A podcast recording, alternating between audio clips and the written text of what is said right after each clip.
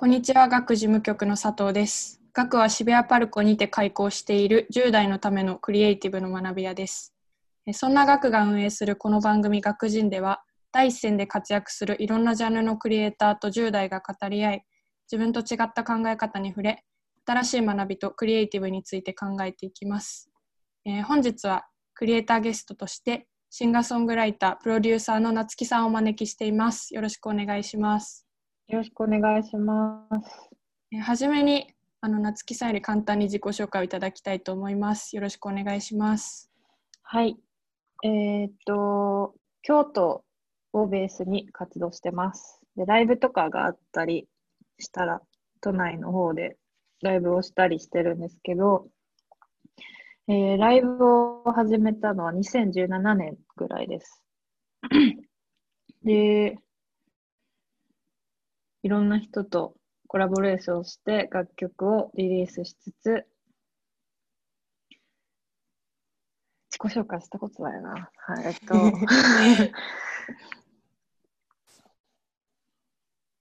えっと、去年は大京都祭という美術展に作品を出展したりとかをしてまして、今は、えー新しい展示とか、アルバム制作とかに打ち込んでます。ライブは今はちょっとコロナのこととかもあるんですけど、ライブ活動はまだ再開してないんですけど、そうですね。楽曲制作中です。はい。はい、ありがとうございます。よろしくお願いします。よろしくお願いします。えーそして本日は10代ゲストとして、りょうすけさんと楓さんにお越しいただいています。よろしくお願いします。よろしくお願いします。よろしくお願いします。二人にも簡単に自己紹介いただきたいと思います。じゃあまず、りょうすけさんからお願いします。えっと、えー今デジタルハリウッド大学に通っている大学1年生のえっと涼介です。えっと今はインスタレーションのえっと BGM を作ったり、あとスケートボードのえっとビデオの BGM をつえっと作ったり、あとはえっと楽曲提供をしたりで。えっとババンドもしてて、バンドでボーカルと、あと自分の曲でも歌ってます。よろしくお願いします。よろしくお願いします。じゃあ、楓さんも自己紹介お願いします。はい、今は高校3年生の18歳で、えっと、自分で写真、主にフィルムカメラで写真を撮って個展を開いたり、あとはバンドで作詞作曲とドラムを担当したり、今はメインでは、えっと、映像制作をメインとしていて、MV とかそういうのを作っています。よろしくお願いします。よろしくお願いします。よろしくお願いします。え今日は皆さんすごくマルチに活躍されている方々で今日はそんな皆さんといろいろお話ししていけたらなと思います。じゃあ早速質問の方に入っていきたいと思います。じゃあ最初は涼介さんから夏木さんに今回どんなことを聞いてみたいですか？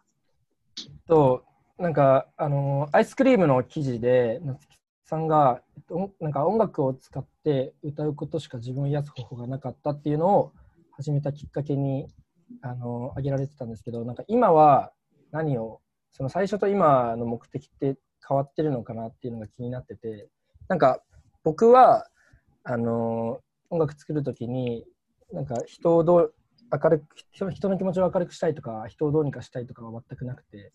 なんかその作んないとなんだろう他のことを気にしできなくならないっていうか前に進めない感じがするから作ってるんですけど夏木さんはどうなのかなっていうのとあとなんかそのなんだろう自分のため利己的な音楽を作ってることにたまに罪悪感があってなんかその音楽のか音楽の価値をなんだろう人が元気になるとかそういうところに感じてる人が結構いっぱいいるような気がしてなんかそれをなんか言われなくてもなんか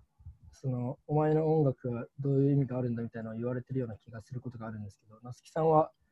そういう気持ちにななるんだとしたらどういうふうに向き合ってるのかの2つを聞きたい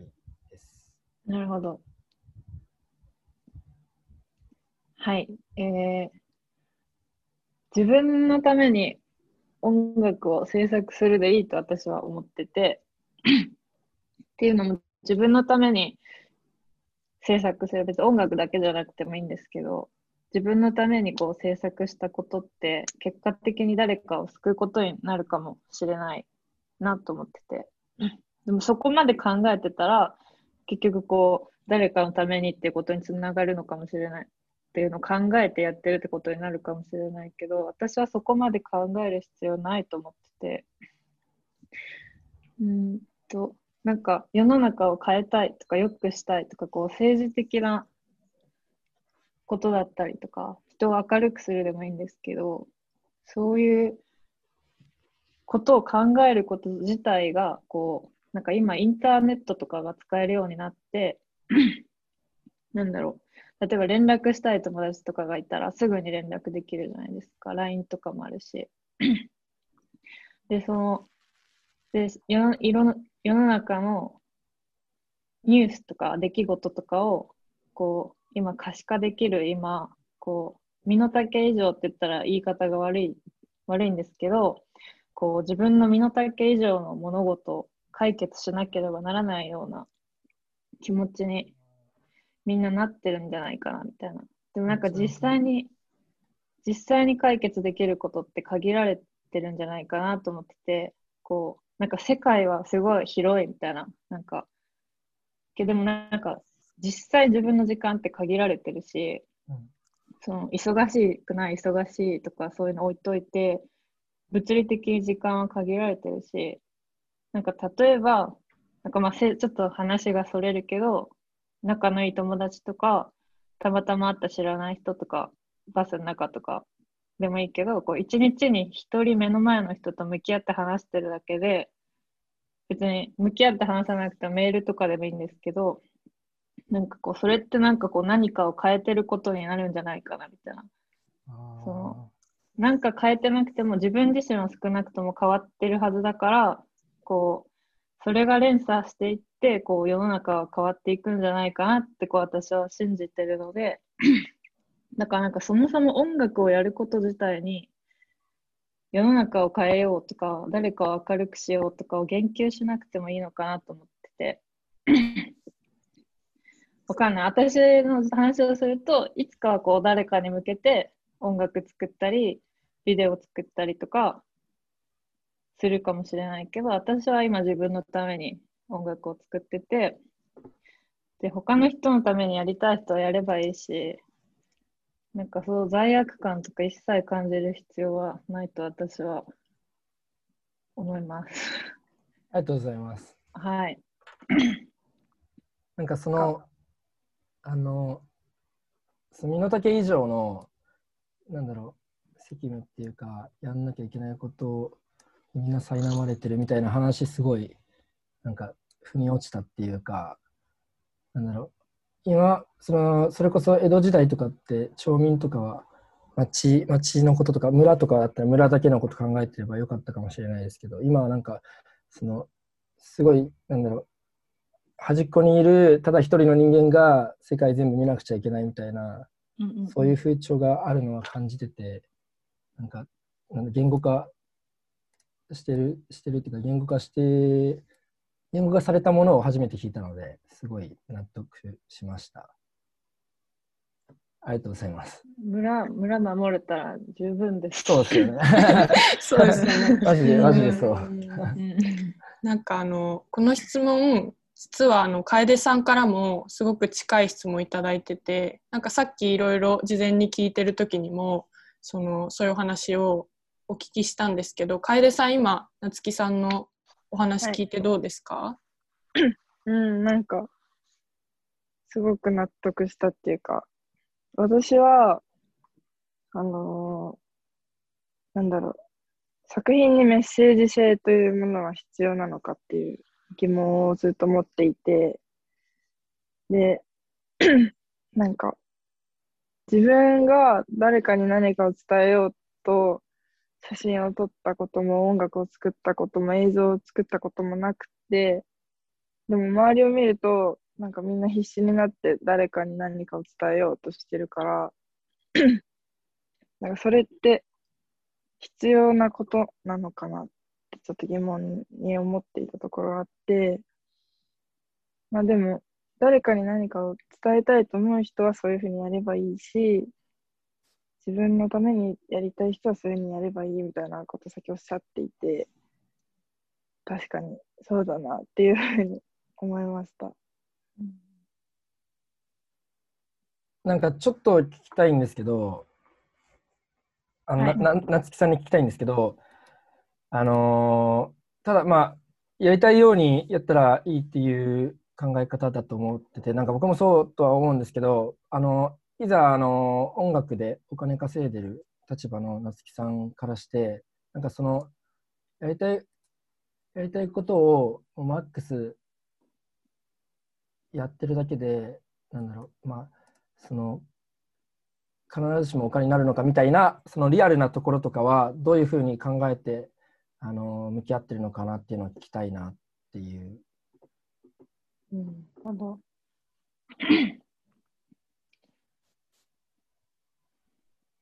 うん、なんか私自身こう、こう別のことしたりとかもしてて、こう100%こう全部捨てて音楽でやっていこうみたいな。なんか私だけじゃなくても、みんななんかこう、働いてる人多いと思うんですけど、さもちろん音楽で食べていけるに越したことはないけど、そこまでなんかこう、なんかそれもさっきの話につながるけど、そのもちろんその音楽一本でやっていこうっていう人を否定するわけではなくて、でもなんかこう今の時代別に何してもいいのかなみたいな、その楓さんも音楽だけじゃなくて映像も作ってるみたいな、なんかいろんなことに手出してやってるので私も、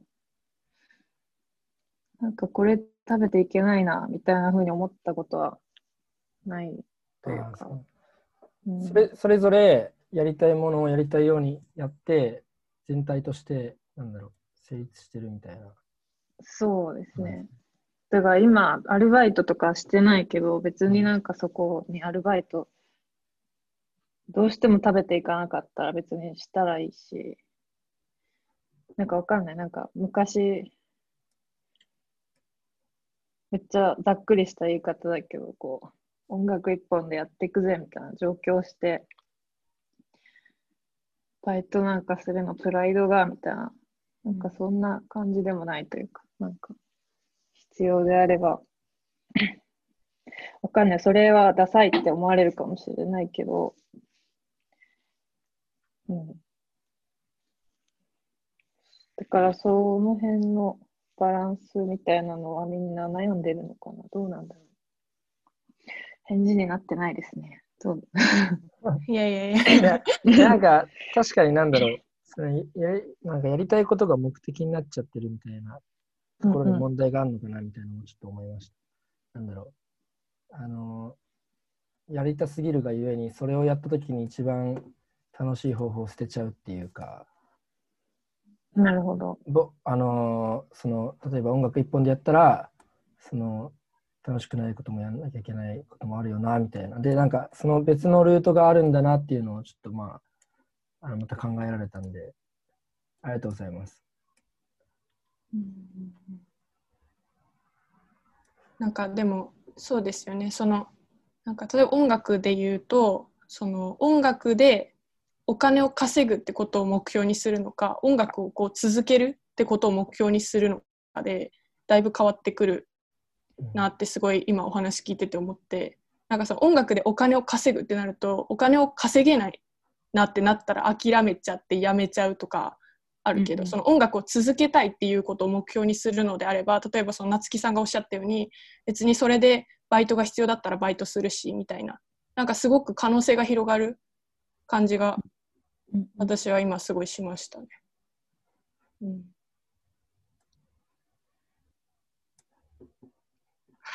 す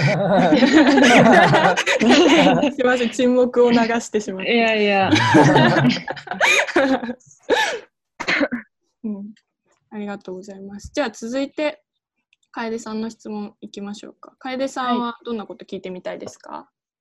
でも創作が辛くなった時どうしてますかっていう質問なんですけど、はいあ。の、私、結構お仕事をいただくことが増えてきて、なんだろう、今まで自分の好きなように自分のために作ってた作品とはわけが違うようになってきて、で、辛い時はやめればいいって思ってたけど、納期、仕事は納期があるわけだし、はい。その、なんか、辛くてもやらなきゃいけない時があるじゃないですか。そうですね。そう。でも納期やばいみたいな時に、どうし、なんか、どうしようっていつも思っちゃって、そういう、そういう時っていうか、創作が辛いなと思った時、どうしてるのかなと思って気になって質問させていただきました。えーっと、なんか制作が行き詰まるみたいなの、りょうすけさんも言ってました？あ、僕も同じようなことは。はいなんか制作で行き詰まるって言ったら、なんかめちゃくちゃいろんなケースがあるじゃないですか。その納期のことに関して。納期。なんかアイデアが出てこないとか、歌詞が書けないとか、いろいろあると思うんですけど、納期。納期は、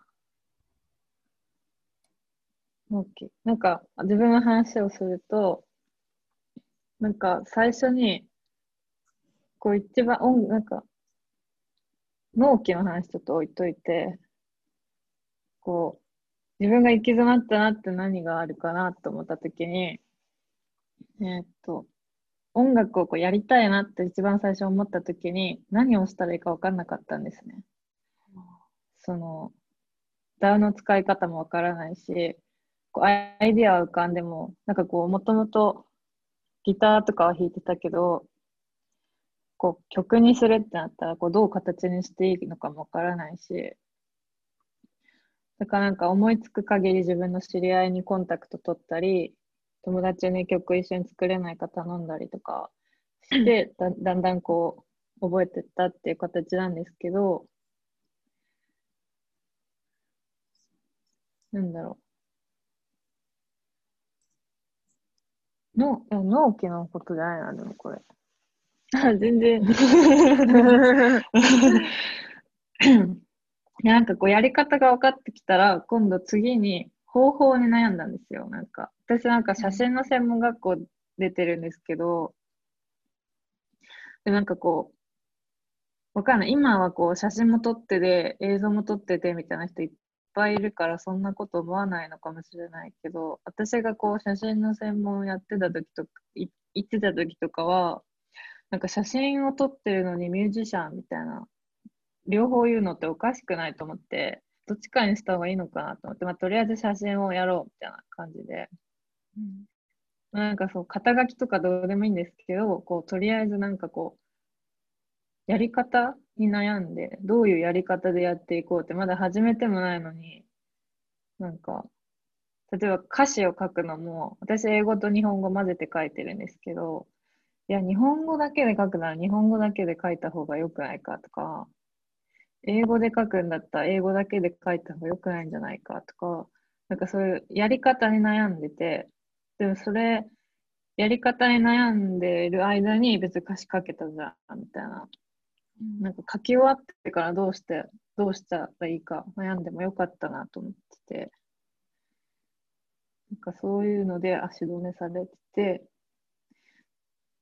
で、なんか納期に関しては、完全にもう期末テストみたいな気持ち。なんか、えなんだろう。もうなんか、勉勉強してないけど、とりあえずテストは来るし、みたいな感じで、やるしかないみたいな感じで、やってます。うん。行き詰まった時どうするかっていうのだけど、そのじなんか、期末テストとかに置き換えたら、私なんか全然やらなくて、なんかみんなやらないやらないって言うけど、本当やらなくて、こう、でもやらないけど、とりあえず机には座ってて、なんかこう、漫画読んだり、ぼーっとしたり、違うこと考えたりとか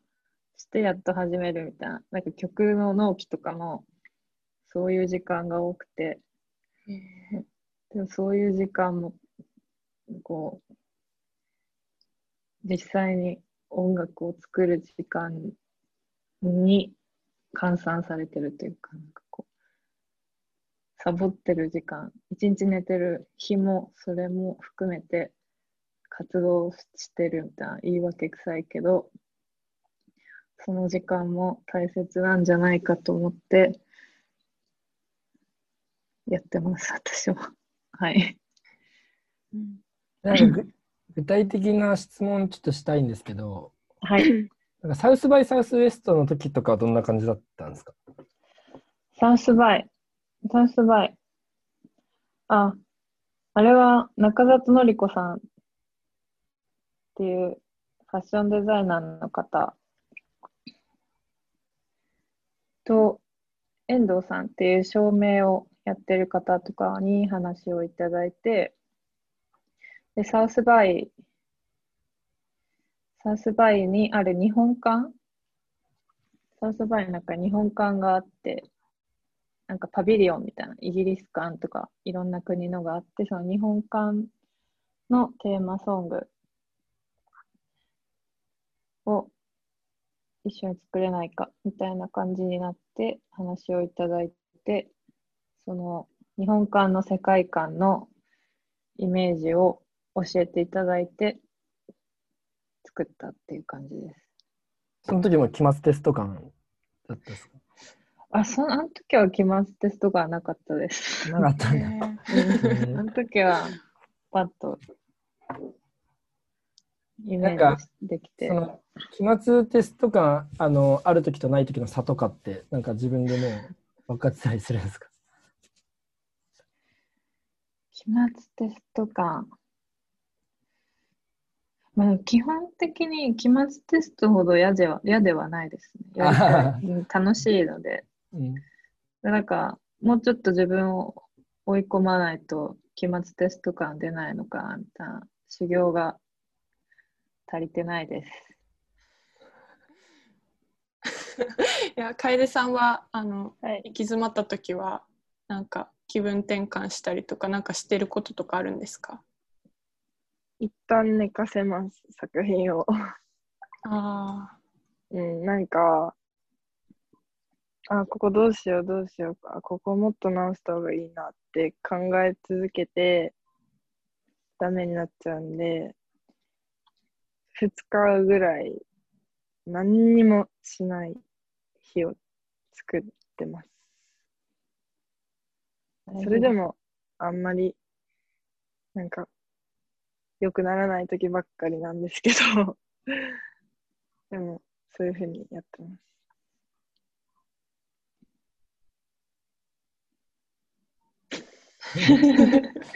なんかこれめんみんな、なんか無視さっきから無言の時別に無視してるんじゃなくて、みんな動画ではうなずいてるんだけど。あそうですね。全員そううなずいですねてる。けど、お音声だけ聞いたら、誰も何も言わないじゃん。確かに。そうですね。うなずき合ってます。うん。なんかいいこのうん、ズームの微妙な距離感が。そうですよね。なんかタイムラグ若干タイムラグあってうんうんうん。いやーでもそうですね。うん、なんか一回忘れるみたいなのって結構いいかもしれないですよね。なんか受験勉強とかだと、なんかあのめっちゃやった分だけみたいなのもあるし、まあなんか効率よくやれば短時間でみたいなのもあるけど、なんかその 音楽作ったりとか、なんかそのそうアイディアとかってなんかそうずっと集中しててもみたいなとこもあったりしたりとかそうそれぞれすごいやり方がありますよね。そうですね。じゃあ続いて涼介くんの質問いきましょうか。なんかさっきあの、何のために音楽作ってますかみたいなこと聞いたと思うんですけどあのい今はどういうものを作るのに興味があるのかっていうかこの先どういうものを作っていきたいかみたいなところを聞いてみたいです。なるほど。なんか、シングル芸人みたいな、シングルばっかり私出してるんですけど、はい。ちょっとそれをまとめたいなと思って、一つの作品として、その新しいのを作るのもそうなんですけど、ちょっとまとめようと思ってます。あもうアアルバム自体がそのつながりあるように。とか、なんかこう、バラバラっとしてるので、そうですね。え、その、なんか私も、あの、夏木さんの音楽とか MV とかを見させていただいてて、なんか、その、涼介くんと同じように、なんかすごくいろんな雰囲気で、なんか、私はどれもすごいかっこいいなって思ってたんですけど、なんかその、その時々でテーマっていうか、違う気持ちでやって、いろんなのになったっていう感じなんですかね。なんかその、組む人によって変わってきたりとかってそういう感じですか？そうですね。なんか、基本的に自分で企画して、ビデオとかの話で言うと、自分で企画して、プロット書いて、あ、これはこの人に頼もうみたいなか形でややってるんですけど、そう、曲によって、なんか思い浮かばない時もあるけど、曲がこうできた時に一緒にこう、全部こうパッケージ化されて頭に出てくるので、それをなんか曲単位でやってたら、全くジャンルも違うみたいな、別々な、結構違う感じになってしまいました。なんかすごいどれもストーリーがあるっていうか、なんかその独立してなんか物語っぽいなってすごい思いながらなんか聞いてて、なんかそうですね。え、でもその先ほどおっしゃってた、なんかその、なんて言うんだろうな。なんかバラバラじゃなくて、こう、つなげるっていうか、なんかそういうふうに作っていきたいみたいなのっていうのは、なんかどう、どうしてですか？うん。なんかこう、なんかこれは、なんか、アーティストとしてっていうか、こう、PR 的な話になるんですけど、こう、もっといろんな人に届けたいってなった時に、こうシングルを出し続けていくんじゃなくて、私アルバム出したことないんですけど、こうパッケージ化されたものをこう、一回出してみたいなっていうムードなので、ってなったら、こうまとめたりするのも必要なのかなと思って、その同時期に作った曲とかを、うんまとめてみて、どういう形になるのかなっていう、それができたらまた、次のステップみたいな、なんか、感じで考えてます。ああ、なるほど。え、その涼介くんと楓さんは、あの、まあ、音楽も映像もいろいろあの活動されてると思うんですけど、なんかそういうことに関しては、なんか考えてることとかってありますか？あそういうことっていうのは、えっと、スステップ的なあ、ステップもそうですし、その作品の形として、作品の、そうですね、作品の形として。なんか僕も僕は個人的にあのアルバム聴いた時になんかアルバム自体にストーリーがあるっていうかなんかそれぞれがなんかあのずっとメインディッシュとかみたいなのがあんま好きじゃなくて。うん。なんかちゃんとタイトル曲があって、まあ、別になんか全部いいいい曲ななんかいい曲のアルバムもありますけどなんかその中でもなんだストーリーがあるっていうかなんか例えばタイラー・ザ・クリエイターとか海外のアーティストなんですけどその人とかあの曲の終わりだと終わりって気づかないぐらいの感じで次の曲行ったりするんですよ。なんかそうするとアルバム通して聴けるし逆になんか今アルバム通して聴く人があんまりいないみたいなのよく聞くんでなんかそういう人もそういう曲あったらアルバム通して聴いてくれるかなとか思ったりするからなんかアルバム作りたいなっていうのは僕は思いますね。なるほど。え楓さんはいかがですか？う楓さん作曲とかもされてるんですよね。はい、してます。なんか、高校生のバンドなんで、全員が、なんか、現実的にお金とかも考えて、その、アルバムを作ることはまだ難しいんですけど、あの、これから、まあちょっと、だみんなが大学とか専門行ってからそ活動できるかっていうのはまだわからない状態なんですけど、なんだろう。私の中でなんか夢見てるのは、うん、なんて言うんだろうな。アルバム、ななんだろう。なんて言ったらいいんだろうな。その一つ一つの曲に意味があって、それをまとめたものもいいけど、アルバムそのものに意味があって、その意味をなんか細かく、なんだろう。大きな一つの意味を細かく表現していく。曲曲一つ一つが細かく表現してくれるっていうアルバムは素敵だなって思っていやすごい難しい言葉で説明するのが素敵だなって思っててなんかただ作った曲をまとめたものではなくてななんかこれとこれとこれとこの曲があるから、こういうアルバムみたいな。まあなんかアルバムを通してちゃんと意思があるものってことですよね。そうそうそうそうシングルを集めただけとかじゃなくてってことですそうよね。そうそう。そういうのは素敵だなと思うんで、まあ、これからもしバンドが活動できるのであれば、そういうふうに作っていきたいなって思います。なんかビートルズとかもシングルを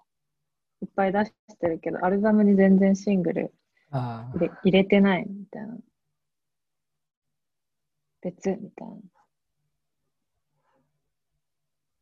そのなんかノリいいですよね。うんアルバムとしてのこのメッセージ性とか意味があるから、みたいな。でもなんか、アルバムを出してもなんかみんな、そうなんかリスナーの人全員一人一人と話したわけじゃないけど、こうミュージシャンとかで話すのはみんなもうアルバムで聴かないからね、みたいな。なんかアルバムを Spotify とかで iTunes とか、iTunes じゃないな、Apple Music とかでダウンロードしてもこう数曲だけ置いとくみたいな。一曲単位で聴くからみたいな。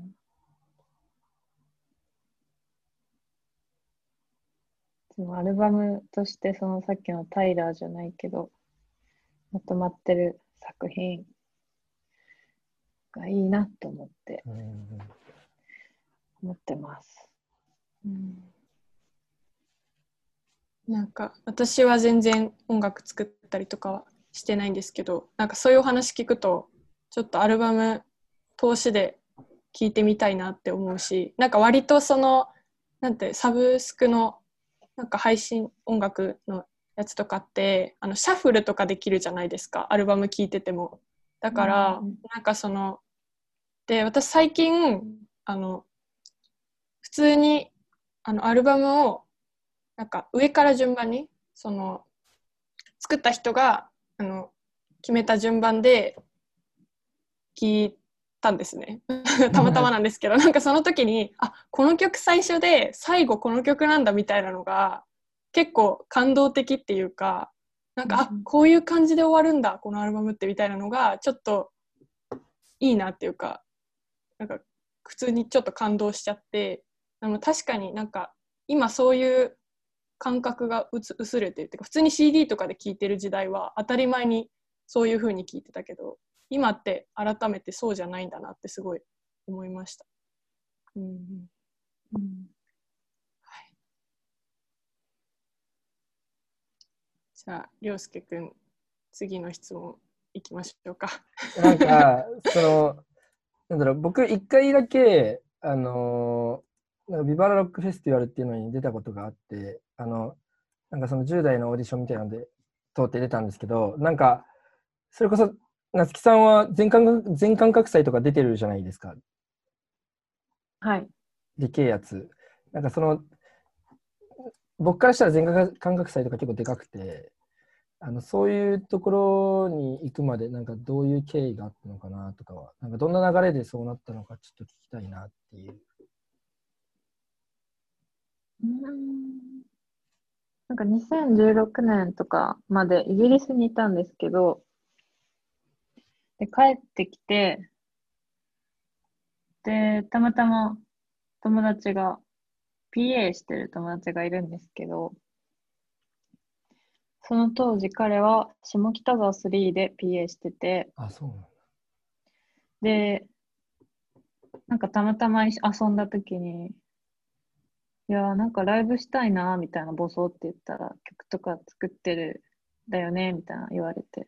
ライブしてみたいなって言ったら、え、したらいいじゃんみたいな。あ、じゃあするみたいな感じで、すぐにイベント組んでくれて、じゃあ出演者他誰しようねみたいな感じで話して、ライブが行われて、2017年の4月とかかな。で、そこからなんか、ライブ見てくれた人、友達も友達なのかな。はい、よかったじゃん、みたいな感じで、そっからずっと続けて、ライブ見た人が呼んでくれて、だんだんこう、広がっていったっていう形です。なるほど。ありがとうございます。はい。なんか涼介くんはそのイベント出たりとかするんですか？今はちょっと状況的にあんまり難しいのかもしれない。その僕は高校生の時はバンドやってて、ボーカルボーカルだったんですけど、あまあ、今も一応続けてるんですけど、今あの、バンドメンバーがなんかリアルな話なんですけど、浪人しちゃって、で なんかそれで1年活休してて、だからそこからライブとか全然やってなくて、で、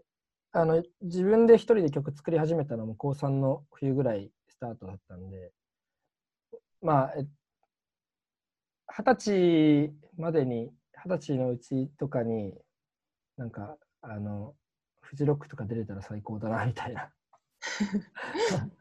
感じですかね。なんか出たいなって思ってるところですかね。はい。今回はクリエイターゲストにシンガーソングライタープロデューサーの夏木さんをお招きし10代ゲストの涼介さん楓さんとともに対談していきました。誰のために何のために音楽を作っていますか？制作に行き詰まったらどうしていますか？どんな表現をしていきたいですか？今回は音楽制作からバンド活動映像写真とすでに幅広く活動する涼介さんと楓さんだからこそのそんな具体的な質問から会話が広がっていきました。その中で今回特に印象に残ったのが自分のために制作したことって結果的に誰かを救うことになるかもしれない。